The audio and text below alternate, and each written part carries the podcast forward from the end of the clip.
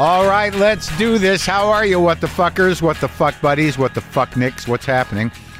My name is Marc Maron. This is my podcast, WTF. I've been doing it a long time now. A long time. Twice a week, every week, a new show. Since 2009, people. A new conversation. Every Monday and every Thursday, a new one. Always. Since 2009. Isn't that crazy? Through all the bad things, all the good things, all the peaks, valleys, plagues, deaths, we do it. We do the work here. We don't stop. If you're not familiar with the show or you're new to the show, welcome to the show. I talk for a while, then I talk to people. That's the deal. How's everybody doing? How are you? How's how's everything? You all right? Are you? Nothing's all right. I know that. I know nothing's all right. But some things are better, it seems, or almost better. I don't know. This fucking pig president is on his way out, which makes me happy. And if you find that disrespectful, I'll only respect the office as much as the president in office respects the office. And for any of you fascist clowns out there who decide to listen to me for whatever reason and justify your support of the pig, well, clearly, and I mean this objectively, there's something fucking wrong with you. Is that uh, that too harsh? Look, man, we're all just people. Some people are scared. Some people are sad. Some people are are you know angry inside. And it seems like the people that are most against the idea that they're being fucked with are the most vulnerable to be fucked with because their triggers are so goddamn easy. When you're full of sadness and you're full of fucking anger and you're not processing any of your grief or your feelings of uh, trauma, abandonment, bitterness, you got the easiest trigger in the world. You got a wide open door into your heart and mind. All you got to do is fucking stoke those fucking coals of contempt, and there you go. The doors just open up, and anybody can fill your head with whatever kind of garbage they want and just throw it on your fucking already burning fire. That's a that's across the board shit. Did I mention I didn't? Uh, we have a pretty amazing show today. Bootsy Collins. Yeah, I got pitched this. You know, you want to interview Bootsy Collins? Fuck yeah, I do. Is he going to wear his star glasses and his top hat while I interview him on Zoom? The answer to that question is yes, he is. He most certainly is going to wear his top hat and star sunglasses while you interview him on Zoom. But the big topper is he's going to have outer space as his background. Yeah. Yeah, that's that's what happens when you interview Bootsy Collins on Zoom. I will say this: he did his earpods or earbuds or whatever the fuck they are, those Apple things. They they kept falling out of his head, so so it gets a little it's a little tricky. But uh, what a great conversation! If you don't know who Bootsy is, he is a Rock and Roll Hall of Fame member. He played in James Brown's band, the Pacemakers, back in the day. He is and was uh, member of Parliament Funkadelic. He has lots of his own solo stuff. He's basically the definition of funk. His new album is called The Power of the One. What a thrill it was to talk to Bootsy Collins. Oh, my decision to work. I know I know it's peak COVID. I know it's fucking insane. I took the gig and I'm doing it and for some reason with all everything hanging in the balance, you know, I get tested every other day and we're doing the work. It's like I'm having the one of the best acting experiences of my life. I don't know if it's going to be the last one. I don't know why. But, uh, you know, I've decided to do something and I'm doing it because I had the opportunity to do it safely, as safe as possible. We'll see. Maybe I'll get through it without getting COVID. Maybe I'll, maybe the production will go all the way through without having to shut down because of COVID. Happy to be working. Happy to be talking to you now look, I know there's a lot of people in trouble right now. I know there's a lot of people that can't work. I know there's a lot of people who are sick, who have lost people. I've known people who are sick. I don't believe that I've lost anybody personally to COVID, but I know my aunt and uncle just got through it. My cousins, kids had it. I know people around here that have gotten it. I know it's horrible. I know it's not anywhere near good. I know there's a vaccine, and now it's just sort of like, man, if I get this and kick it, because I'm stupid before I get that vaccine, then that'll be a true fucking tragedy. A lot of true tragedies around. But nonetheless, I chose to take the gig. But I knew in my mind that, you know, if I'm going to be an actor or if I'm going to try to do it, I don't claim to be a great actor. I'm learning how to do it. You hear me learn how to do it on this show. But I knew how to challenge myself and I knew I had to do something different.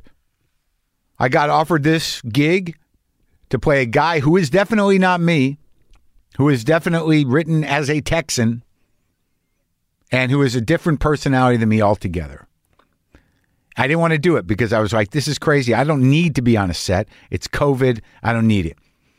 But then I was convinced, and I've gone through this before, that I could that you know it would be okay to do it. That that set's probably going to be safer than the supermarket. True, I believe that's true.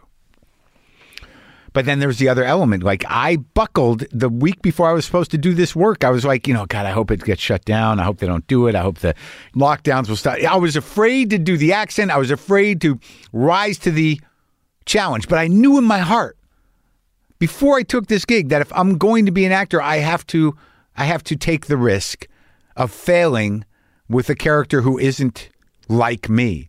That was set in place. I didn't know if I was going to do it. But usually, when I set it in place in my heart and mind, this isn't any sort of notebook shit. It's not like manifesting magic. It's just like I knew in my mind, in my heart, that that's what I got to do to move forward creatively in this particular mode, in this particular craft, if I'm going to grow. And that goes with anything, man. Pow! I shit my pants. Just coffee.coop. I'm back. I'm back. So, anyway, all that being said, it's been rewarding. And, you know, I've been more aware of doing the work. We did a scene a couple of days ago, me and uh, Andrea Riseborough, who's a genius actress, where, you know, it was a touching scene. Uh, it was really not a sad scene, but it was, you know, an open hearted scene. And both of our characters are, are, are slightly sad, a, a little bit uh, heavy hearted characters, but this is a hopeful, beautiful moment between us. And we had to play it, and it was just really kind of stunning to to try to stay in the work, to try to put something in place that I could count on, take after take, to get to the emotional place necessary for this scene to happen. And I tell you, man, we did it, and you know, the last take, you know, I started, you know, choking up, and you know, the director said, "Cut." Are, are, do you feel satisfied? Can we check the gate? And I'm like, yeah, and I'm crying. I kind of can't, I kind of can't stop crying. And she's crying a little bit. He's like, are you all right? I'm like, I'm, I am all right. And, you know, we're all all right. We're acting here. And we sat out there in the dust of this field where we'd set up this set to do this bit. And her, both of us are sitting there in our chairs and our masks with teared up eyes. And it was like so satisfying to connect like that. And you know, I just had to. It was just interesting to be part of it and to, as to keep that fucking feeling going throughout all these takes. And then you know what I kept having to do to connect with her, her character, my character connecting with her character. Like by the last take, I literally was. We had to enter a room, and I had to get. She didn't even see me do this. I was like very close to her, just so I could look at her face up close and see her face and see her hair and and know that like that you know that is tangible that is a human face, hair. We are in this together. And, had, and I put in a place in my heart how I felt about that character, how my character felt about that character. And then you go into this and you arrive in the present if you're lucky. But I had to almost like smell her fucking hair to get in it. Now, I don't know what technique that is. And I don't know, you know, what I'm using. I've talked to a lot of people. There's a lot of ways to go. I don't know how it looks, but I do know this that after we shot that scene and we got through it, and the director said to me, "It's like this character's so interesting. There's, it's just like there's so, it's almost like no ego to this guy." And I'm like, "Wow." Well, that uh, that is definitely not me. it's just been uh, an ex- interesting experience, and I just want to share it with you. I, I know that a lot of you you can't work, and you're frustrated, and you're sick, and you're broke, and you're this.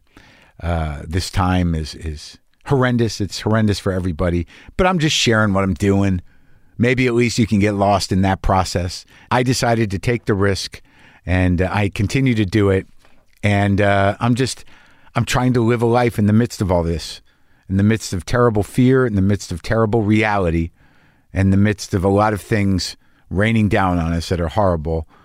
I'm not going to let this part of my life suck if possible. Did I mention I roasted a chicken? So here's the deal with that. I've done it a lot of ways, and I've never been happy, uh, really, because I always think it comes out too tough or too dry, and I think I'm overcooking it. But I've tried it on a slow heat, I've tried it on a higher heat, I've I've got the temperature right. But I think it really matters if is if you can get a fucking fresh chicken. I think some of these chickens you get like at Whole Foods that are already packaged in the refrigerator, they might have been frozen before. I don't know, but I just got like a fresh one. And all I did, I, I poked around at some recipes. Here's exactly what I did f- from a couple of recipes that I gleaned. I put the I put the oven on 475. All right, and uh, and then I, I salt and peppered a chicken thoroughly inside and out, and then I let that chicken set in the fridge, salted and peppered for like 45 minutes. And then uh, while that was happening and the oven was heating up, I stuck a large cast iron skillet into the oven to get it heated up to 475. And then I took the bird out of the fridge and I pulled the skillet out of the oven and I threw the bird in there. And it, the you know the bout the breast side up is it? Yeah. But before I put it in the pan, I stuck a wad of rosemary, fresh rosemary in there. I just put it in the pan, sizzle, sizzle, stuck it in the oven for like an hour you know, until it, you know, the juices run clear. You stick a thermometer in 165 to 170. I took it out. It was fucking perfect. If because if you cook it high, I thought that that automatically makes it tougher dried out. No, it makes that fucking skin nice and crispy. So I don't know if I can repeat it. I've been trying to repeat these recipes I'm working on to make sure that I, uh, you know, that it's not a one off. But it fucking came out beautiful. And tonight, tonight I'm gonna I'm gonna dredge some sand dabs and cornmeal and fucking cook them. Yeah, that's right. I'll be dredging sand dabs. What are you up to? All right, Bootsy Collins, you guys. This is serious. As I said before, he was having some audio issues during this talk. He couldn't get the earbuds to stay in his head. Those little ones, those Bluetooth earbuds, or whatever the fuck they are, earplugs. What do they call them? So the quality goes up and down a bit here, but it's still a solid connection and a good talk. And uh, it's fucking Bootsy Collins. And if you want to picture it, he's wearing his fucking star shaped sunglasses and his top hat, and he's talking to me, trying to keep his, his earbuds in. And behind him is uh, outer space. This is me and Bootsy Collins.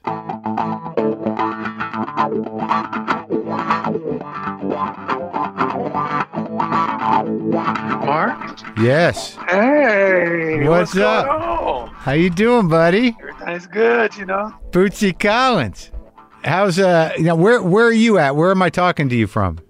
I, I'm in uh, Cincinnati, Ohio. That's your hometown. Yes, yes, yes. And um, you know, what can I say? We're on lockdown, Yeah. and uh, you know, hey, uh, nothing never changed So yet. when you're in lockdown, now do you like do you find yourself playing? I mean, you got a lot of time over there. Oh yeah, oh yeah. Well, actually, that's the that's the main thing that pretty much keeps us sane around here is is the music. You know, we got a um, you know we got a studio here, and then we got one across the way.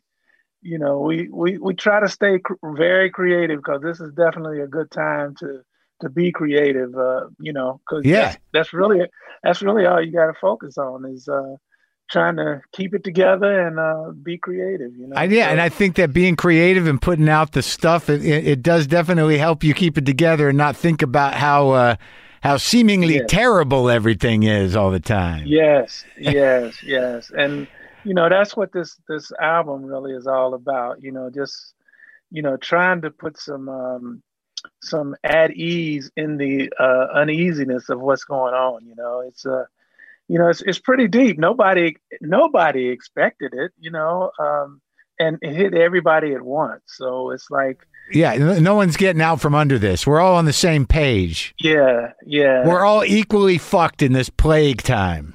exactly, exactly. but you know, it, it's like um, I don't know. You know, it, it I, I, guess it's probably good for us in a way, in mm. a hmm. in a kind of in a crazy way, but you know, um, I don't know. You know, they stopped. They took all our gigs. I mean, you know, it's like, yeah, you know, can't nobody go to work. I mean, you know, the especially the musicians. I mean, everybody is in the same pot. But were I, you going to tour on the record? Well, we we was going to try to, you know, put some things together, but you know, when that kind of happened, it starts snatching everything, all the even the uh the great ideas, uh, start snatching all of that because you know it was like you know we can't even focus on that no more. So when you do a when you do a record like this i was listening it's weird because yesterday I, here's what i did. Yesterday i listened to uh, food for thought. I've got i got the jb's food for thought. Oh wow. And then i oh, listened to uh, the power of uh, the one uh, yesterday yeah. and today. So now i got the beginning and the end here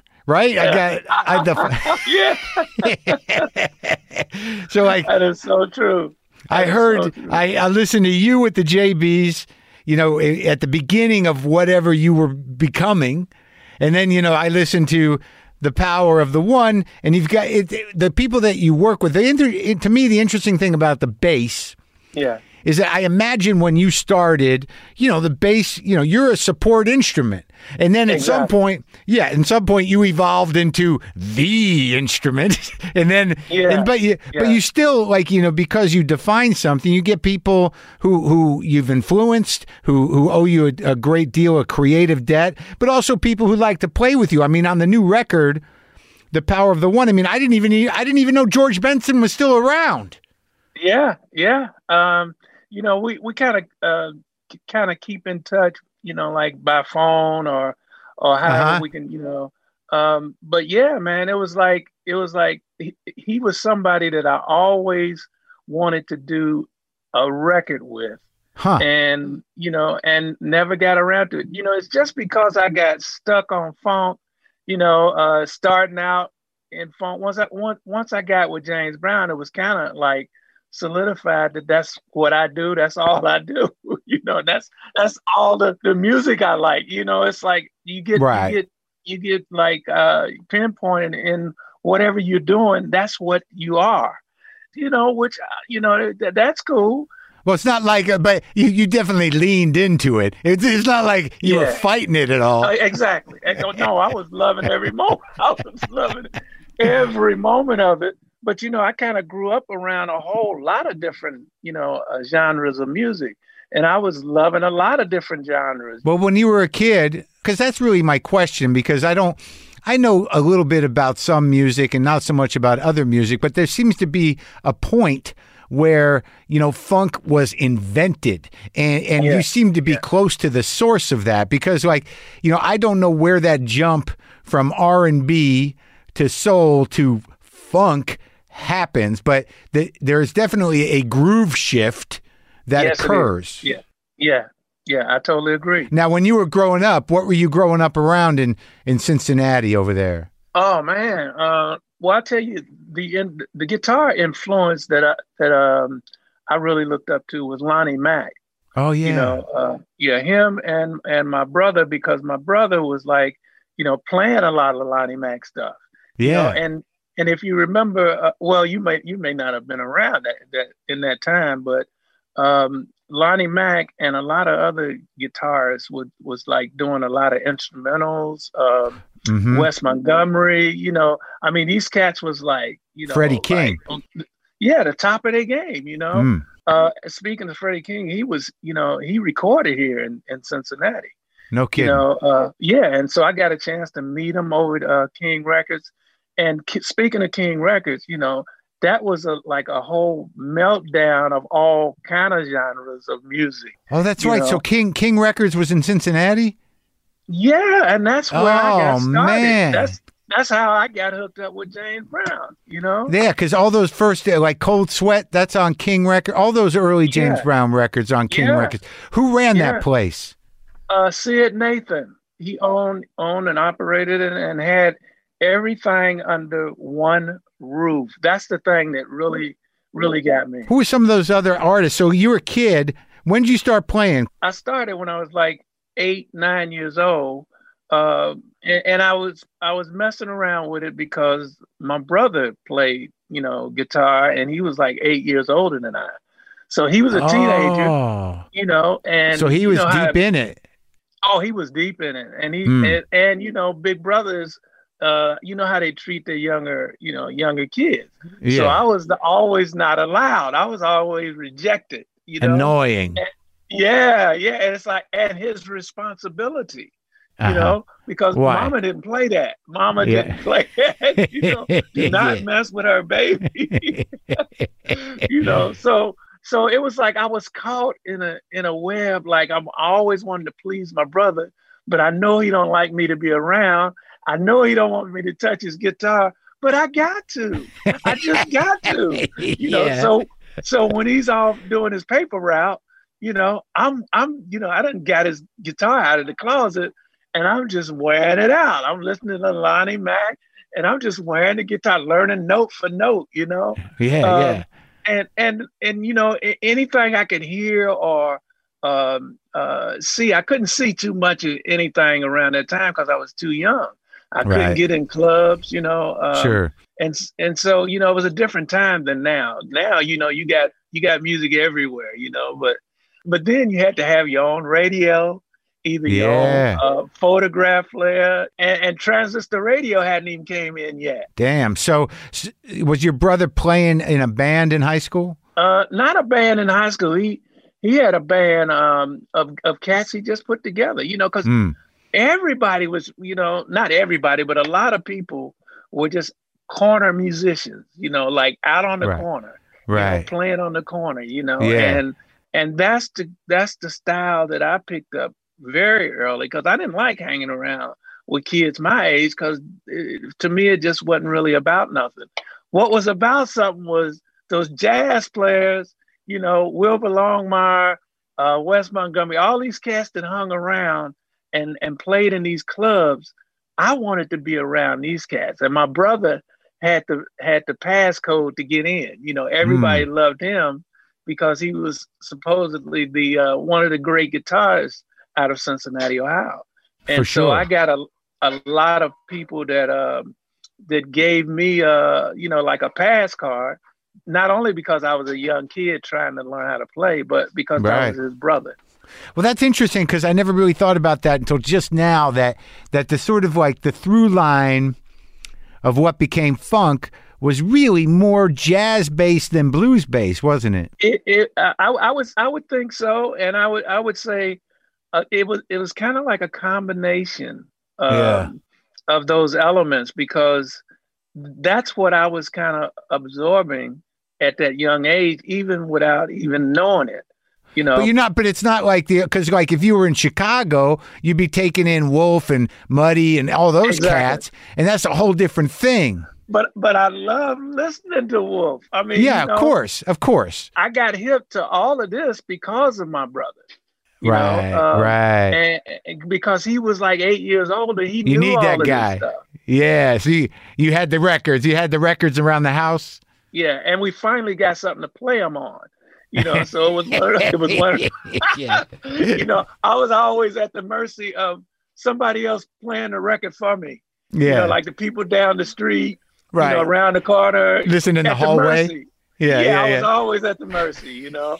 So that that's a part of being funky, you know. Right, right. When you're Right. always at the mercy of somebody else allowing you to hear something.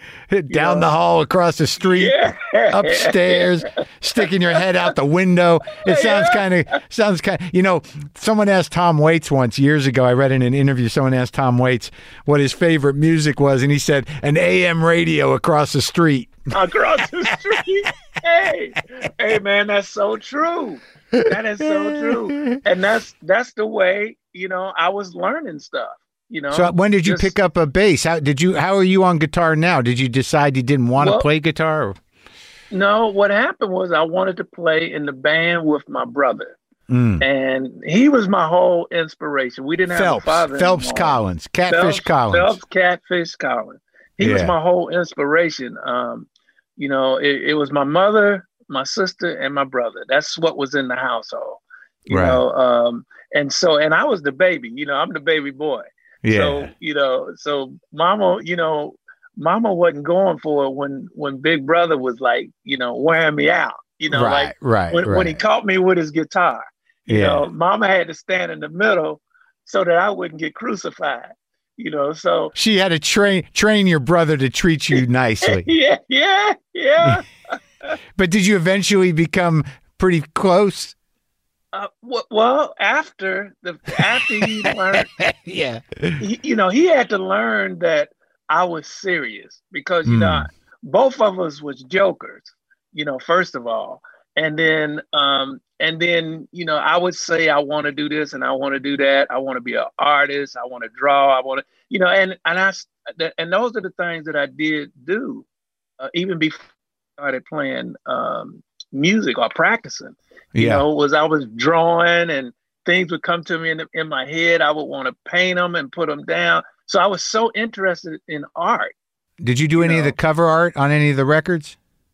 Uh, n- not not as far as personally doing them Yeah. myself, but the, Right. the ideas, the different yeah. ideas. I was I was full of ideas. Yeah, I mean, yeah. you know, that was that was going everywhere. So to get to get down with the the guitar thing, what happened was uh, my brother needed a bass player. yeah. And one night, you know, one night it was like, um, you know, um, my bass player can't make it. I can't find another to to sit in. Uh, do you want to play bass? You know, and it, it was like, do I want to play bass? You know, so that was like the best question in the world. The only thing that that was worrying me was I didn't have a bass. Right. So I, I, then I had to go real funky on him. I had to say, well, if you can get me four bass strings, I will be your bass player tonight. And sure enough, he got me four bass strings and that silver tone guitar, that $29 guitar. yeah. I put four bass strings on it. I had out. to unwind, unwind the, you know, the the strings at the top where you put the the string in the hole, at the tuning peg. Yeah. I unwound that, put them all on there, and tuned it up. And I said, "Let's go." And What? my brother couldn't believe it. He couldn't believe it.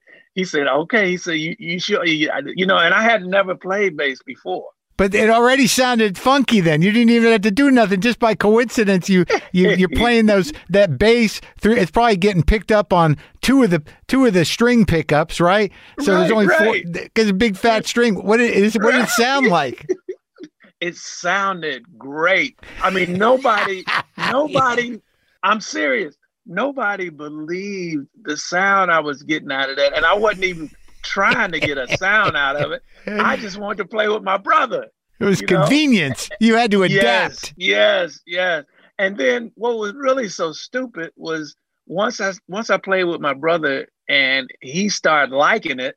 Uh, you know, I was already loving it, but my brother started accepting me.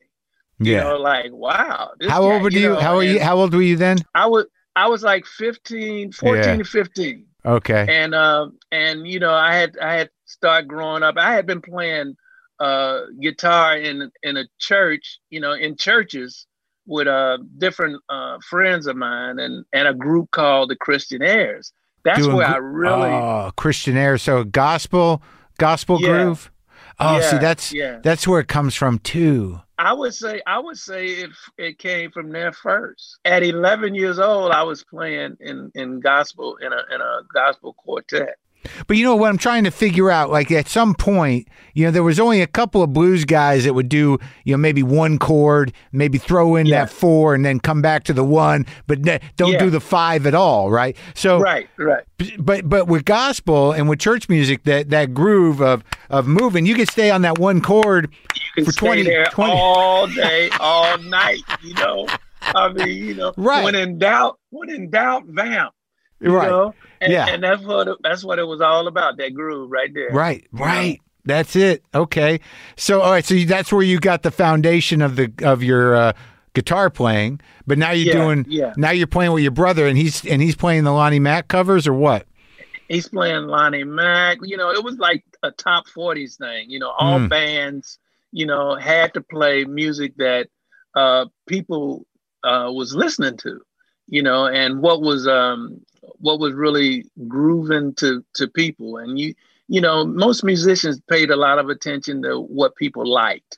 Right. And then they would play that in those uh, the nightclubs because there was a lot of nightclubs, and that was the thing was to be in a band, to play in a band at nightclubs and and anywhere else you, you know you could play at. So you were like So 15 when you were doing that? Oh yeah, I started off definitely. They, they they thought I was 18, 19 because I was tall. And you're playing your you're playing your Silvertone with four bass strings on it? Four bass strings, okay? How long did you play that that Silvertone with those bass strings? Uh until I got with uh actually James Brown. So wait, your brother's band was the Pacemakers? Yeah, he's he he started the pacemakers with. So that was the band Yeah. you were playing in in the clubs doing covers and stuff? Yep. Yep. You never did yep. a record? The Pacemakers never did a record? Not no, not not not that I rem- that not that I recall. Well, you would Um, know, yeah. Y- yeah, no, no, we never, we never, you know. But but what happened was we started to play in um, Charles Spurling, an A and R guy Yeah. uh, from King Records, was searching for new and upcoming uh, rhythm sections and musicians. yeah. So he came by the club and checked us out and was pretty, he was pretty blown away. And all we were doing were playing covers, you know. Um, Yeah. And so he wanted, he wanted to, but we were tight.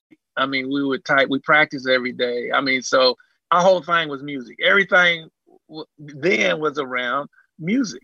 so this was the this was the late 60s? Yeah, this is like uh 67. Um, yeah, like in 66, 67, around in that time. So shit was getting pretty crazy, right? Music was getting pretty crazy. Rock music was Yeah. getting crazy. You know, Yeah. soul music was getting crazy. So James Brown's he's already kind of shifted out of that that old timey thing into a bigger a bigger sound and a kind of a more uh, groovy uh, He- presentation. Yeah, he's coming. He, he's coming into out of sight. Papa's Mm. got a brand new bag. Oh yeah, yeah, yeah. That's when we start hanging around King Records. so the A and R guy says, "Come by." Well, he he wanted us to come by so we could be his band, you know, because he was producing uh so many different Oh, artists. oh, he- Bill Doggett. Right. He needed he needed a studio band Yeah, yeah, yeah. to so, make the hits. So, so we come over there and start doing things with him, and people start hearing about us, and and James started hearing about us too, and so he wanted to test us out, and we had no idea what was going on with James Brown Production, but he wanted us to go out on the road with uh, Hank Ballard, and so that was our first and real test.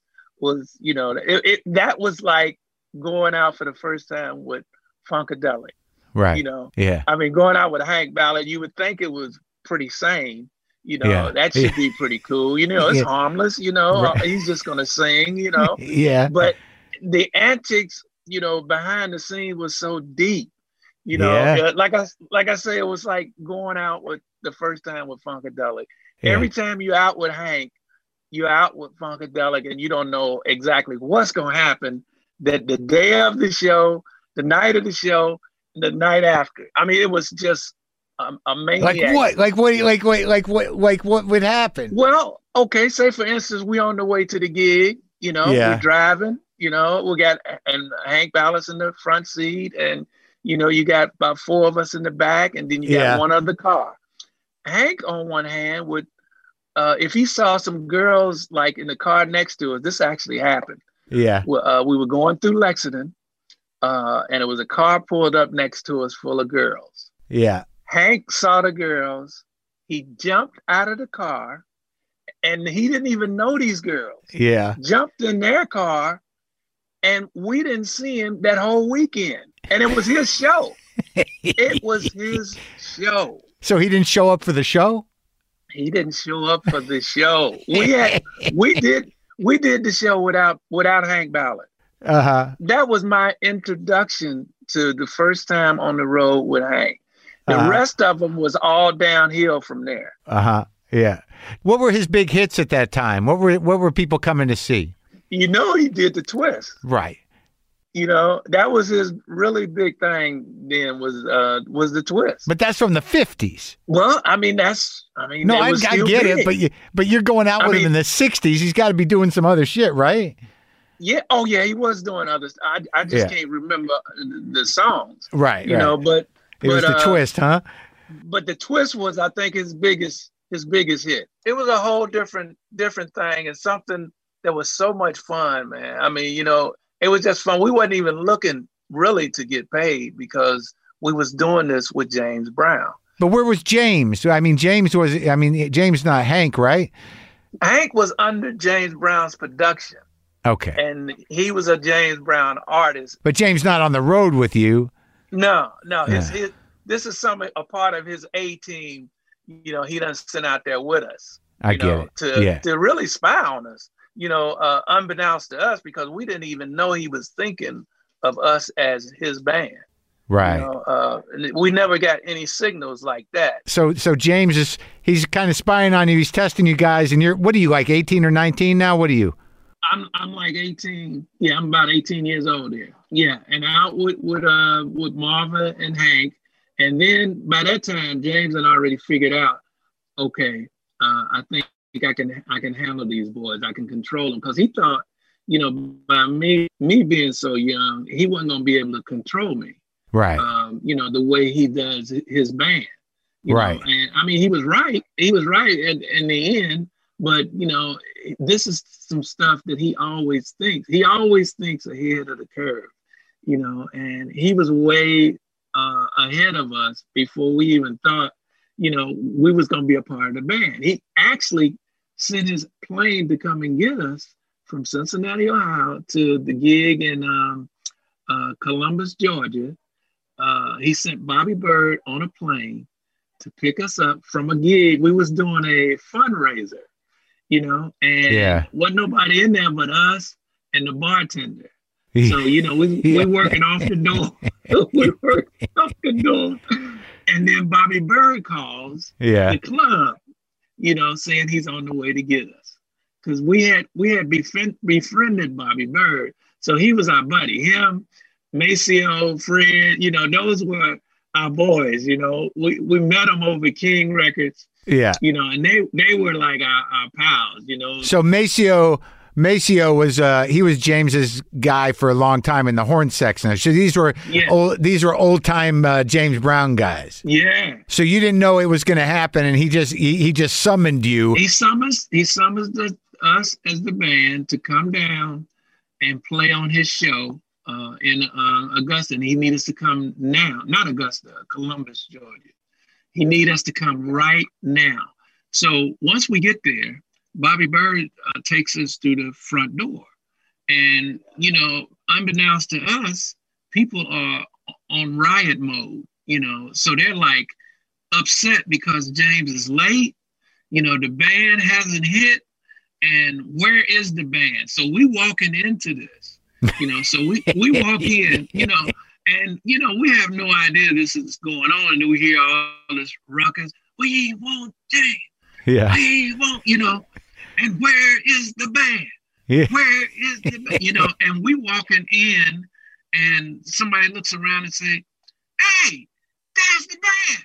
And you know, we we looking we looking around too, like who are they talking about? and so and so they the security rushes us out because they look like they're to mob us. Yeah. Because they really think we're the band. So we go around to the back of the stage and they open the door and let us in. And then uh, Bobby said, Well, I'm going to take you back to y- y'all got to see James Brown.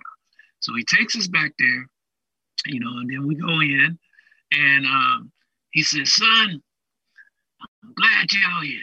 You know, but before but before I jumped ahead a little bit, before I got to that part, we walked in and at least we saw the faces of Maceo and Fred right. and Kush. We saw their faces and they were not happy faces. Uh-huh. You know, so we were looking at each other like, what in the hell is going Yeah. on? Yeah. And by the time we got back to James, you know, it was like he was laughing and smiling and grooving, like, you know, like, you know, glad to see y'all. And, you know, um, I want y'all to, pl- you know, play play with me tonight. And we kind of looked at each other and it was like, okay, we ain't rehearsed.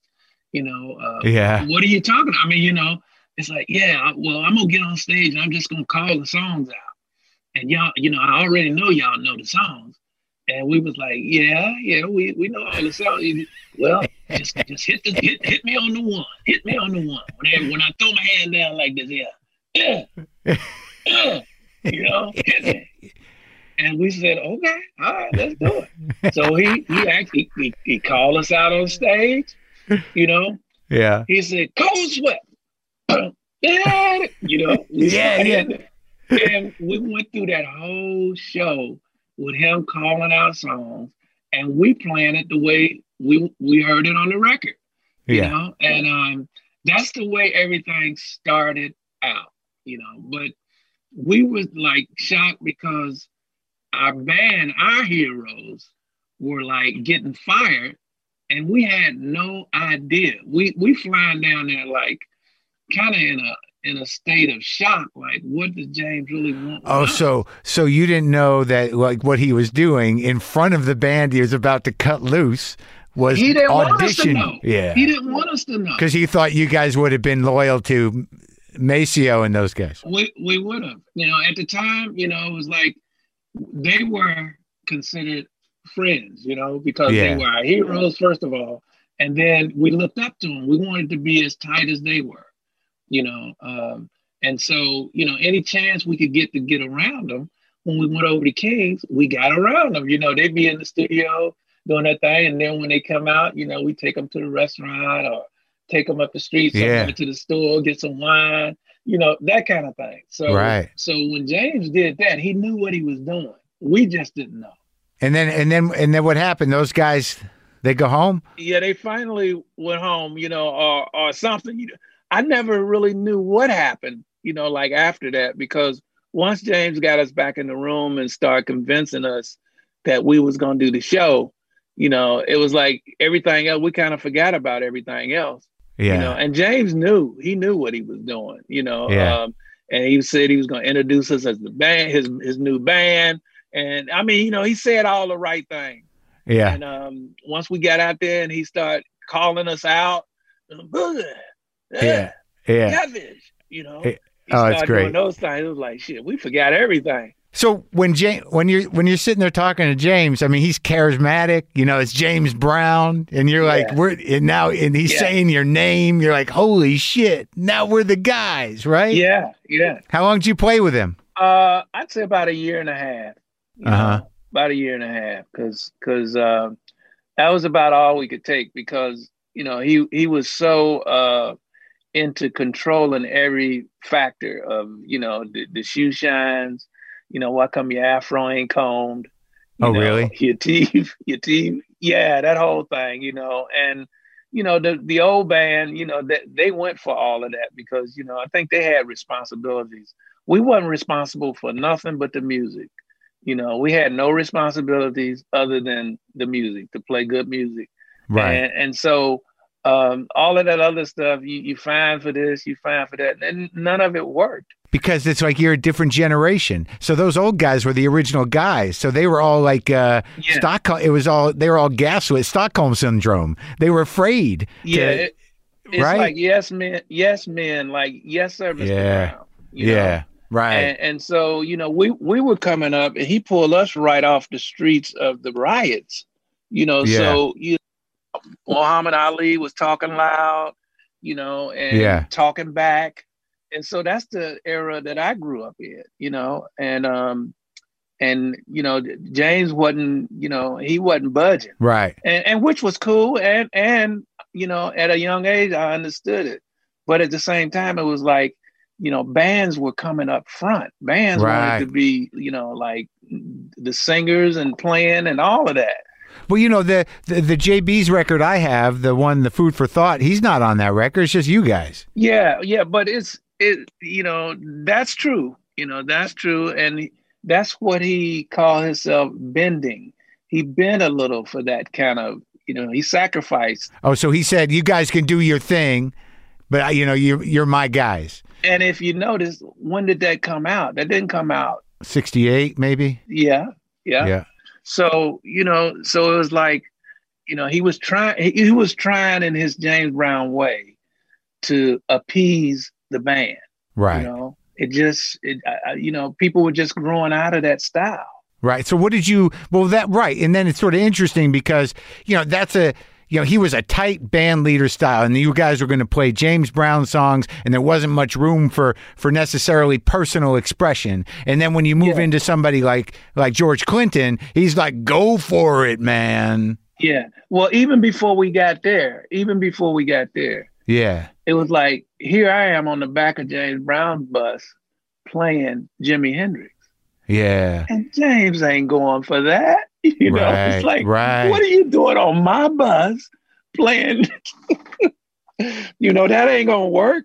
yeah, You know, and so and so when when the snitches start telling, you know, then Ja- James would pop on the bus. It's like, who do you think you are on the on the back of my bus playing some Jimi Hendrix? yeah, you know i mean and and he was furious i mean he was furious you know but none of that stuff really scared us you know Yeah. it was just it was funny yeah. Like, what's wrong with the old man? Look at him getting all worked up. Right. yeah i mean and he was really worked up you know and and once he starts seeing that none of that stuff really affected us because you know getting paid we never we never got paid for pretty much no- nothing You know, Really. in any of the gigs we were doing before James, we never got paid. So what he offered us was so great, but at the same time, you know, it was like you didn't really even have to pay us. We do this for nothing. You know. And- And what did you like in terms of like, you know, what you eventually were becoming as a player? What did you learn from working with him musically? the one. The, The the, one. the one. Yeah, I learned the one. Um, because when I well, you know, I and and I missed the main story that I wanted to tell you. Go ahead. About the bass, the Silvertone Yeah. um, guitar that I turned into a bass. Um, so when when I first when I first get there, I played it that night. As Yeah. a matter of fact, the first night that we um, In Georgia. James said after the show, he called me, "What's that?" Now, um, let me tell you something. He said, "I love everything, but that damn green bass got to go." He said, "I hate that bass." he said, "What kind of bass you want, son?" I said, um, "You know," and I always was in love with that Fender Jazz bass. you know. Yeah. And and here's a man, you know, my my superhero asking me what kind of bass do I want. I'm like, oh, I got to go for it. I got to go for it. So I asked it. I said, how about the Fender Jazz bass? No problem, no problem. We'll have it for you tomorrow. What color you want? I said, sunburst. Oh, no problem. We'll have that tomorrow. You know, but uh, but meanwhile, you send that thing back to the house or somewhere, get rid of it, bury it or something. I don't want to see that thing no more. I said, okay, Miss, okay, Mr. Brown, all right. so so I got rid of that um that bass and uh started playing. If you see if you see any footage from back in that day, you'll see me playing that jazz? jazz man. He got Yeah, it for James- you. James got that for yeah, yeah. But but James is deep though. Let me let me just get get a, ahead of you a little bit. He uh you know when when we um got canned, you know his whole thing was, uh, you know I don't care where you're going, just make sure you leave the bass behind. I was like, oh, it's like that. It's like that. so he was he was a ruthless cat, man. You know, he was ruthless. You know, and I was a youngster. You know, I'm a youngster trying to understand how why this mug is treating us like this. You know, it's like, man, I thought you got me the bass. You know, Yeah. yeah, I did while you was here. I was like, oh, okay, okay. so you gotta Yeah. too bad. Did you t- now go back and find your Silvertone, little man? no, your Silvertone is waiting on you at home. Go get it. So what is the one? oh man, the one as James explained it is um the first count of every measure. One, let me Yeah. count it off for you, son. Yeah. Two, Yeah. jiggy, jiggy, one, jiggy, jiggy, one. That's the that's that's the one. Yeah, and, yeah, yeah. And he wants you, he wants me to um to give him the one and then play it in everything you want to play because I like what you're doing, son. I love how you're playing it, but you ain't giving me the one.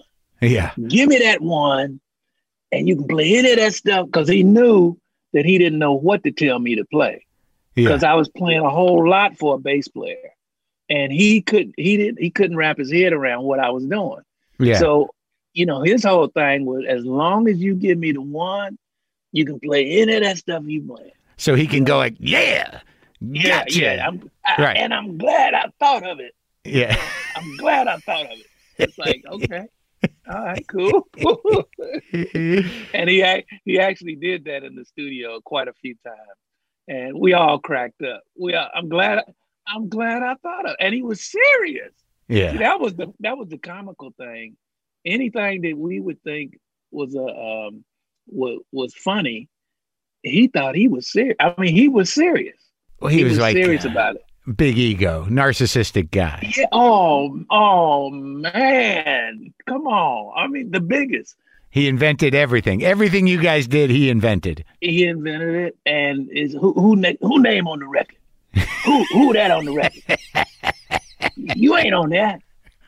You know, so Oh, you know it, it, it was it was all like that, and and you know we we had to learn what that was all about because that was something uh, we we hadn't been you know um, introduced to. It was a whole new um, way of doing things. You know, you talking about the boss. Yeah. I mean, that was a real boss. But you only you know. stayed with him for for a year and a half. But and you did you played a lot of dates though, right? So you got some you got some Oh. road mileage. It was seven days a week, Well, there you three go. or four, three or four shows on Sunday. So you went to school. Oh yeah, yeah, definitely. I mean, the James Brown School of Hard Knocks. I mean, and and it was hard knocking for real. You know? yeah. but it but it was good. It was it was good. It was fun. It was good. We got to see the world. We went all over Europe, Africa. I mean, we went out to all these places that we would never have went to. You know. Uh, Now, did I read it right? Weren't you afraid of flying at one point? Well, that happened after. That happened like after I went solo. You know, Ah. after with George and them. You know, and I had this um, experience on a on a flight, um, actually going over to Europe. Uh-huh. Uh, this was what- the first time with Bootsy's Rubber Band yeah. that we went to Europe and, and headline. You know, we the headliners. You yeah. know, so we had outgrew the part of Parliament Funkadelic. We were actually headlining shows right. at this point in 1978. yeah. Um, and so by that time, you know, uh, Bootsy's Rubber Band had started doing. Um, uh, they were the headliners of the show, so we got to tour England, yeah. you know, uh, France, all those places over there. So right. you know, we were flying over there, and that was a whole expedition in itself. You know, uh, the Yeah. SST. You remember that that uh, that the the Concorde Yeah. Yeah. when it first came out? Right. Well, that was my dream flight. You know, it was Yeah. like whenever we go over there, that's what I want to fly on. you Yeah. know? And sure, and sure enough, you know, manager hooked it up for me, and me and the manager, and I think it was one other my bass tech or somebody, we all got on that flight to go to Europe. You know, Yeah. and um, you know, I'm on the SST, and when I got on it, you know, it was like, man, this thing is awfully small Yeah. you know I, I had no idea it was that small inside you know Uh-huh. actually it reminded me of james jet you know um when i got in it it's like dang this is you know and so we got about 45 minutes into the flight and all of a sudden you know i'm sitting by the window you know Yeah. and i like to look out i like to see the ocean you know i like to see the clouds uh-huh. Next thing I know, man. First, first of all, the boom hit with us. You know, you going The sound, supersonic sonic speed. boom. Yeah. Yeah, yeah. So that was cool. The the the, the, the captain came on. No problem. We just hit the sonic boom. I Right. think it was M uh M three or M four or something. Uh-huh. You know, uh Mark three Mach or Mark four, four. Mach four. Yeah. Yeah. Yeah, yeah. So we hit that.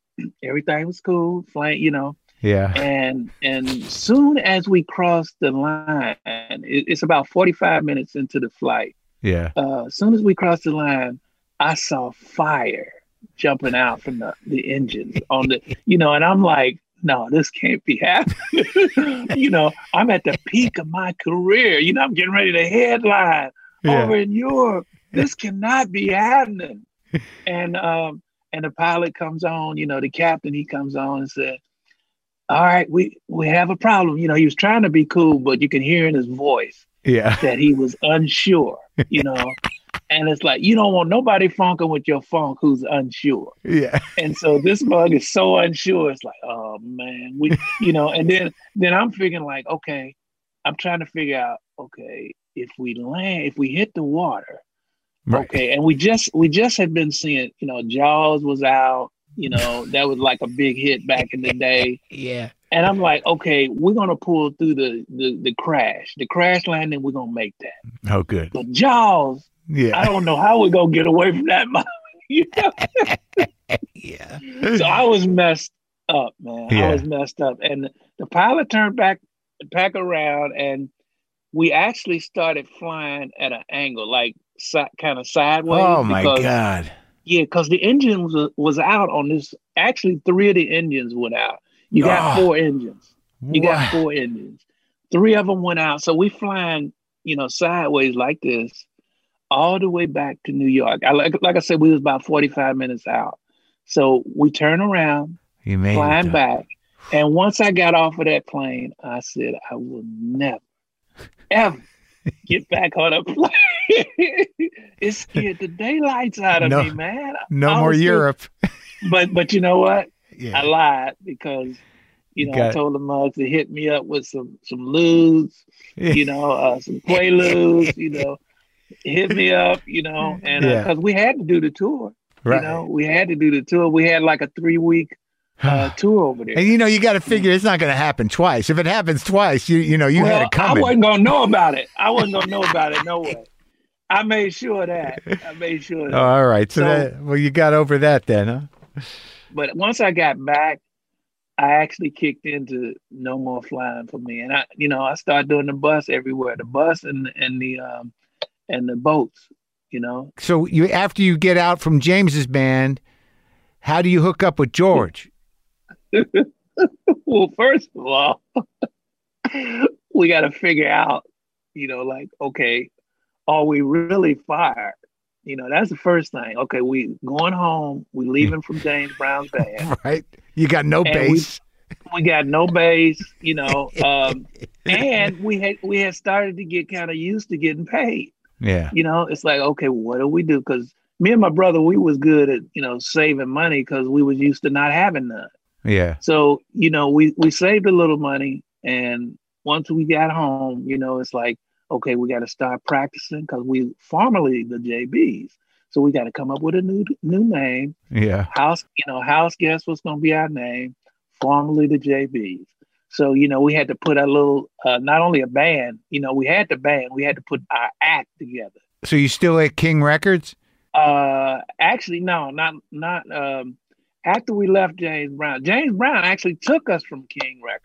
Oh, okay. You know, cause, you know, once we got with James Brown, it was no more, we was doing no more sessions for King Records.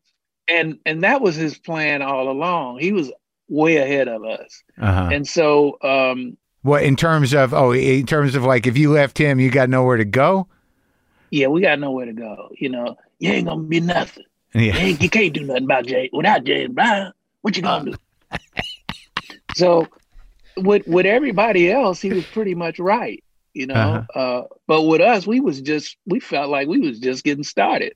Yeah. You know, they ain't they ain't even seen us yet. You know, that's Yeah. the way we was feeling. hmm You know, and and so, you know, we got home, we started practicing, then we started to have to get a a, a plan you know, to get out of Cincinnati, you know, uh, because we had started playing gigs and stuff around, you know, and building up a following. So we started feeling like, yeah, Yeah. you know, we bad, we bad, you know, start looking, feeling like Richard Pryor, we bad, we Yeah. bad, you know, Yeah. and um, and so we decided, um, man, we should, you know, we should maybe go to Detroit, you know, and um, somebody uh, mentioned the, the Spinners, and sure enough, they needed a band.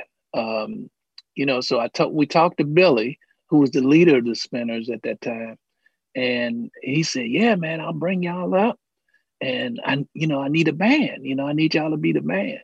And we said, "Well, we got Felipe uh, Phil Soul Walker with us too, and he was the singer. You Yeah. know, who who eventually wound up being their lead singer." Uh, most Did- people don't know. The Spinners. So they would they do Rubber Band Man? Yeah, yeah, yeah. So that's uh that's Phil Soul Walker who came to Detroit with us, Yeah, you know, yeah, who who um we went with uh once I met with George Clinton uh, and George didn't need Phil. You know, Yeah. it was like, no, we got enough singers, man. You know, it's like, okay, so uh and we were trying to get away from playing behind singers anyway. right. We didn't really want to go up to to Detroit to play behind the spinners. We were just trying to get in Detroit right. so we could show what we can do. And um, once we got there, you know, met George, it was like, oh man, this, you know, talk to him. That was like a perfect, you know, fit. I felt like, you know, he he was gonna be honest with his word. You know, he said if I helped him with the songs and um, get on the road with him and and be funkadelic, you know, um, you know, he'll allow me to to uh, get a record deal and help me, you know, uh, get my own thing together. So, but his, but he, but that was great. But he, but the, his his concept was almost a communal concept, right? I mean, he had it was Yeah. like an orchestra concept. It wasn't like I'm the I'm the front man. It's like everybody's going to play their part, right? Yeah, yeah, yeah. Well, that's that's the way it start. It starts. See, what you're doing is mixing up the start with the end. Oh, okay. But you know, it, it's how you got to that end. You know, which is the deep part. I don't even think George knew that he wanted to be a front front man. right. He knew he knew that he wanted me to be one because I guess he felt like every time we did a show, even if the spotlight, George will tell you this, even if the spotlight wasn't on me, the people were looking at me. Yeah. And, you know, and it wasn't just because of what I had on. This is George's words. yeah. You know, it, was- it was the vibe or whatever that vibe was. And uh, George told me that you can't just be a part of the band. You know, you got to front your own band. yeah. And I'm like, no, I, you know, I'm like, no, man, I, you know, I do not want to front the band. You know, I just want to be in the band. Yeah. And he's like, man, we, we got to get you a deal, you know, because George knew, like you was just saying, you know, it was a whole universal uh, conglomerate of people. Yeah. It Right. wasn't just George, you know. Right.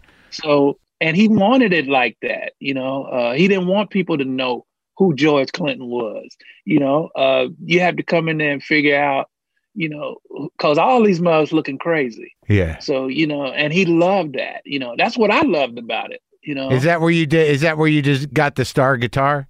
uh, that's the that's the chance the time I got the opportunity to get the star guitar and the star glasses because I had to come up with my own identity. Yeah. Um, is where I felt. That's what I felt. I had in the to in the Uh, in the Parliament Funkadelic universe, you had to become yeah, your own Yeah, I- god. yeah, yeah, yeah, and and and I felt great. You know, it it felt good to be able to do that because as as we started out with James, it was like bands were you know bands were just bands, you know, and yeah. you know you you wasn't you wasn't like first class citizens. You was like you know the bottom of the totem pole, especially bass players, you know. So you know it was time time it came where things were changing, bands were changing, basses were being um, noticed Yeah. and coming up to the front. I mean, I didn't know this at the time. You know, I didn't know that during my time was when basses was gonna start coming to the front, and I didn't know I was gonna be a big part of that. Well, I mean, know, did, what uh, your your sound was changing. I mean, when how, when did the you evolve into that space based business? When I when I got a chance to start recording with uh, Parliament Funkadelic, Yeah. that's when I got it. George allowed me the chance to experiment. right. and you know i was free i was free to do whatever i was hearing right. you know um and that's with sound and playing with james i just got a chance to play what i felt but with george i got a chance to play what i felt and play the sounds that i was hearing you know and Yeah. experiment with things you know and um george allowed me to get on the drums i mean james would never allow me to do that yeah. you know so you know and then i played guitar um uh w- with my brother catfish we would put tracks together me and my brother you know wi- on guitar you know, and George, you know, he was loving. I mean, you know, he was so behind all of that. It also speaks to the time. You know, James was never going to make that jump, but George was a psychedelic dude. Yeah, yeah. And um, you know, he wanted whatever you had to bring to the party. George wanted some of it. You know, it's like, give it here, give it here. I'll take it. You know, and it's like it's like um, you know, and that was very encouraging at the time because people were so, you know, like locked in on themselves, you know, and coming into your own, getting your own identity, you know, um, and which was a good thing because uh, George even did the song, I got a thing, you got a thing, yeah. everybody got a thing. Yeah. You know, so it was like, it was like we were making that true. It was a true thing, you know, yeah, it was right. like, you know, and it was beautiful, you know, free your mind and your ass will follow. All of this stuff was like, you know, we live in it. Yeah. You know, we living in it, you know? And yeah. it's like, so it was so beautiful to be able to make your own world within the world, you know? And um, I got a chance to to go back and and do my star glasses, draw my star glasses, yeah. and not only draw them, not only draw my star bass, but actually find somebody to make them. Yeah. You know, so it was all a process. You know, it wasn't like, bam, here it is. It's an evolution. Yeah. And it was like when I was doing the record, uh, stretching out, you know, I didn't even have the bass ready yet, you know? Um, yeah. And so I had found the guy to make it. And if you notice on that record, if you look hard on that record, uh, stretching out, you'll look at the bass and you can see that it ain't finished. You know, it has, you know, we, we put some fake uh, knobs on it. Yeah. Uh, fake uh, pick guard because all we had was the star shaped out. Yeah. You know, the bass was all shaped out and everything, but it wasn't playable. Um, but it looks like, you know, it looks like, oh, yeah. And um, then I'm still trying to figure out how I'm going to pay for it right. because I'm working with George Clinton, you know, and it's like a whole empire yeah. of mugs that uh you know, we work for drugs. Yeah. You know, we don't have to, you know, we don't need to be paid. Just we just, you know, whatever you got, just hit us. hit us, you know. What was your And drug? so, what would you uh, like? Oh well at the time it was LSD, Yeah. you know. So that's where you come up with the the- bass. Yeah, yeah. That was the king that was the king that was the king's dream right there, the LSD.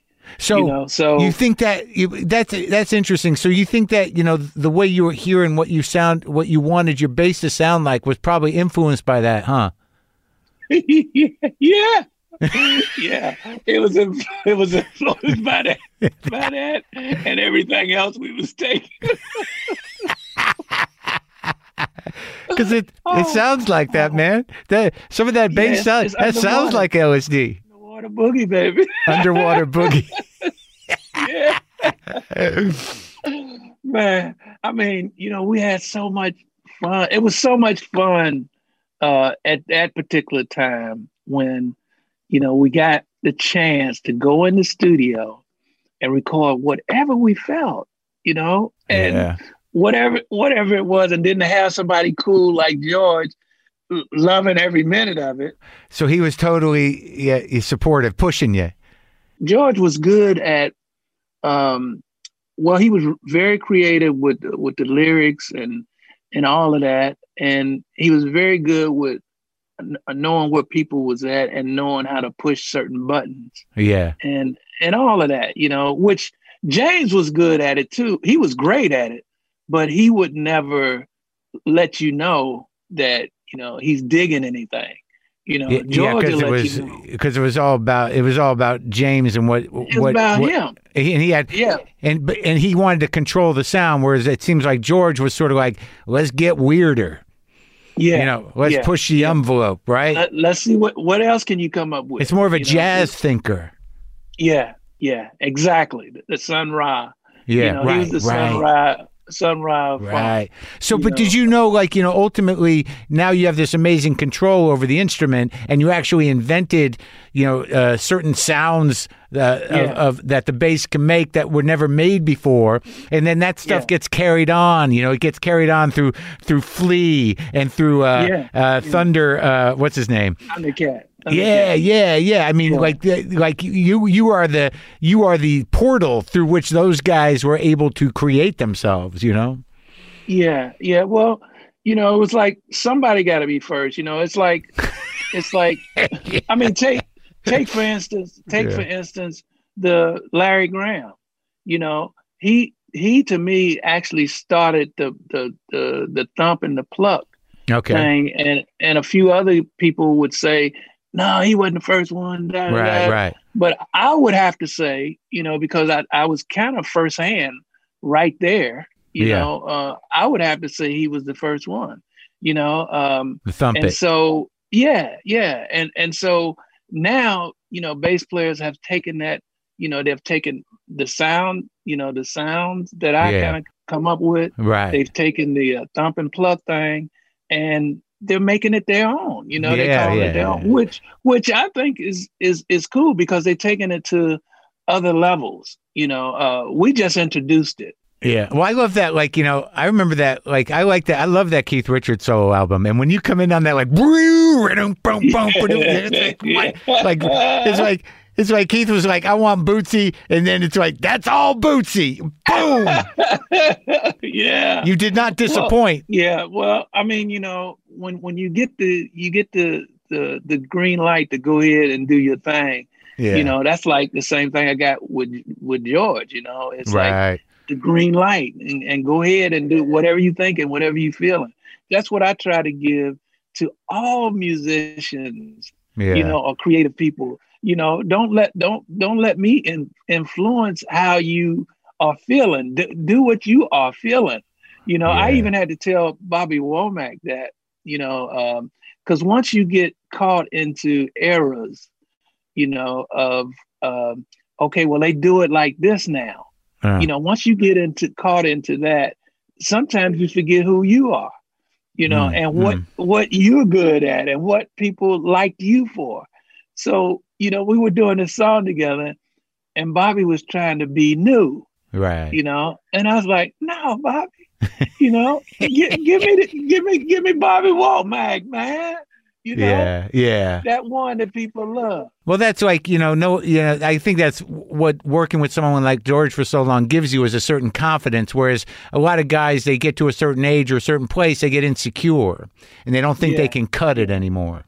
Yeah, well, you know, I, I you know, it's like I run into that a lot working with a, a lot of different people, and you know, it's like it's my it's my duty to make sure that a musician knows it's cool. Go ahead and try it. You know, give it a give it a shot. You know, go go for it. Well, that's what's great about the the new record, and like all the records that you've made, you know, just the Bootsy records, they're all a little different, and uh, some of them are more of you, some of them are a little less of you. But it's so clear that on this one, the power of the one is that all the dudes you you got on this record, the, even the people that you know we all know from other things like Snoop or, or George Benson, they know you Yeah. from you, so you guys are meeting in the middle of both of what you both do.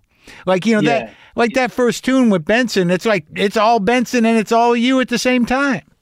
Yeah, yeah.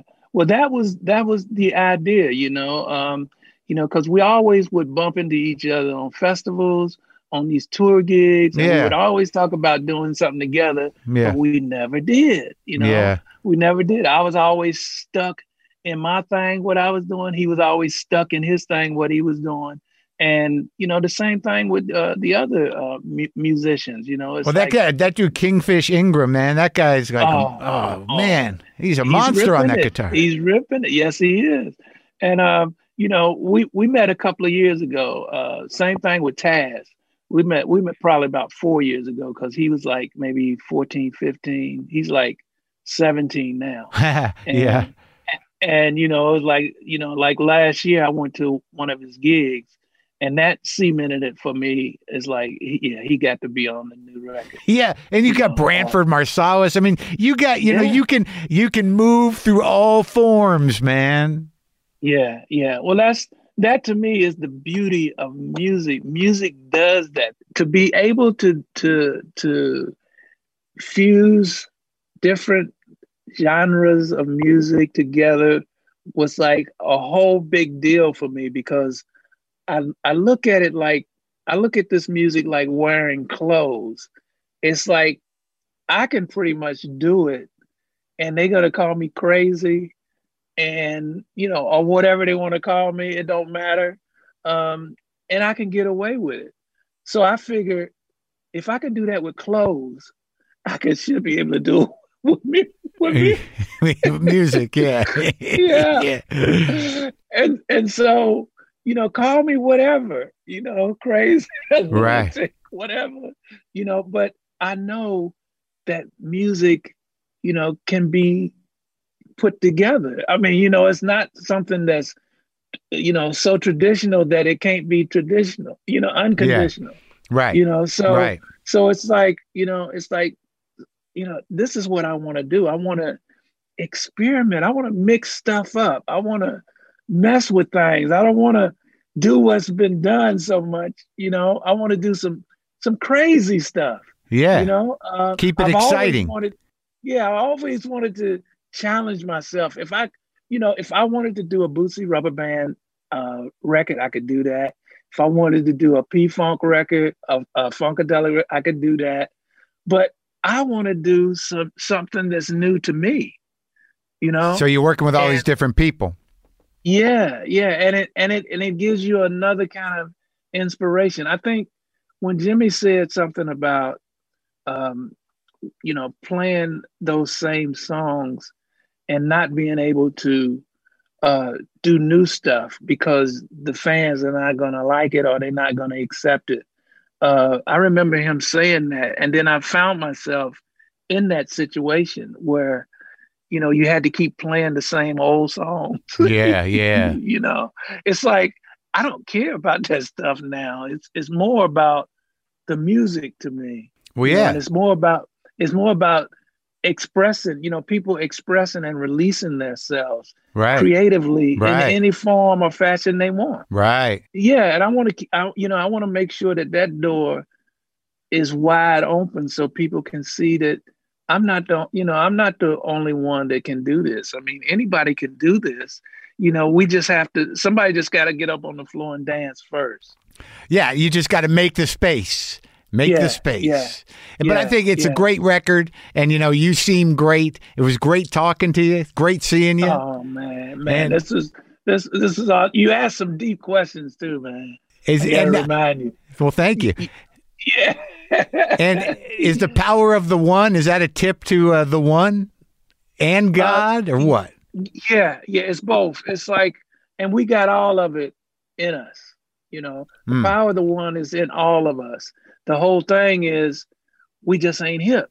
Mm. Nobody told us. And when they told us, they were preaching at us. Right. You know, they, were, they, right. were, they were talking at us. Right. You know, they want a little know, something, something too. Oh, yeah. Oh, yeah. Oh, yeah. Pass the plate. you know, yeah. It, you know, for, for me, it's just, you know, I want you to know everybody's a piece of this one. You know, uh, we're on we're on this one planet.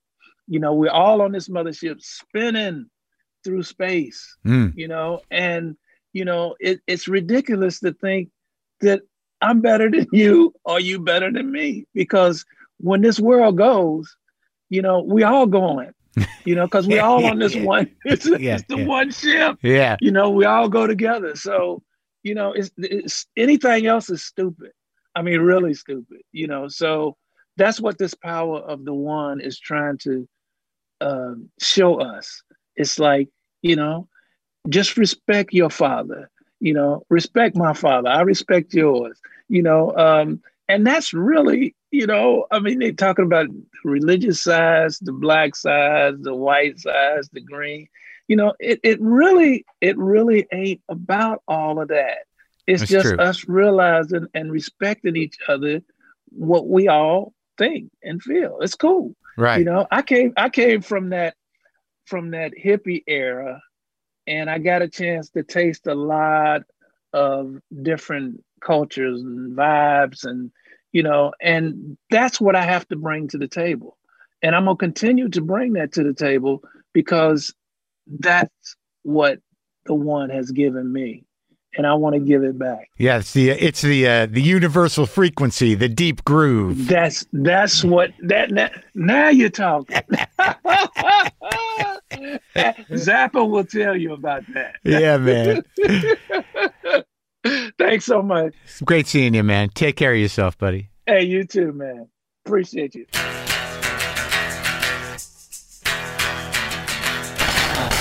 How do you like that? Fucking Bootsy. How about that James Brown impression, right? The album is called The Power of the One. You can get it where you get albums. Get all the Funkadelic, get all the get all the Bootsy shit. He's a fucking guy. He's the real deal. He's the one of a kind. He's one of a kind, man. Okay, so now I guess I will attempt uh, to play some funk. I think I have to, right? I think I got to do some blues funk thing with the three chords that I play on a Stratocaster with a phase pedal. Let's give it a try. Don't judge me on my rhythm. You can judge me on my groove, but not on my rhythm. Here we go.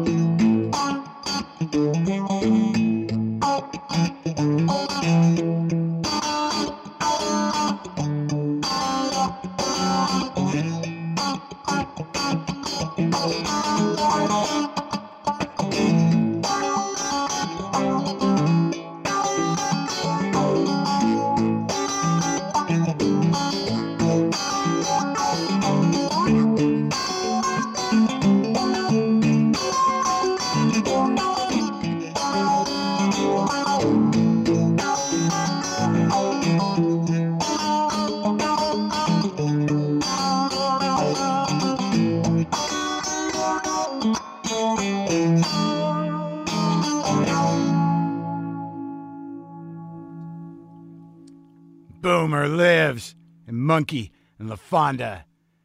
Cat angels everywhere.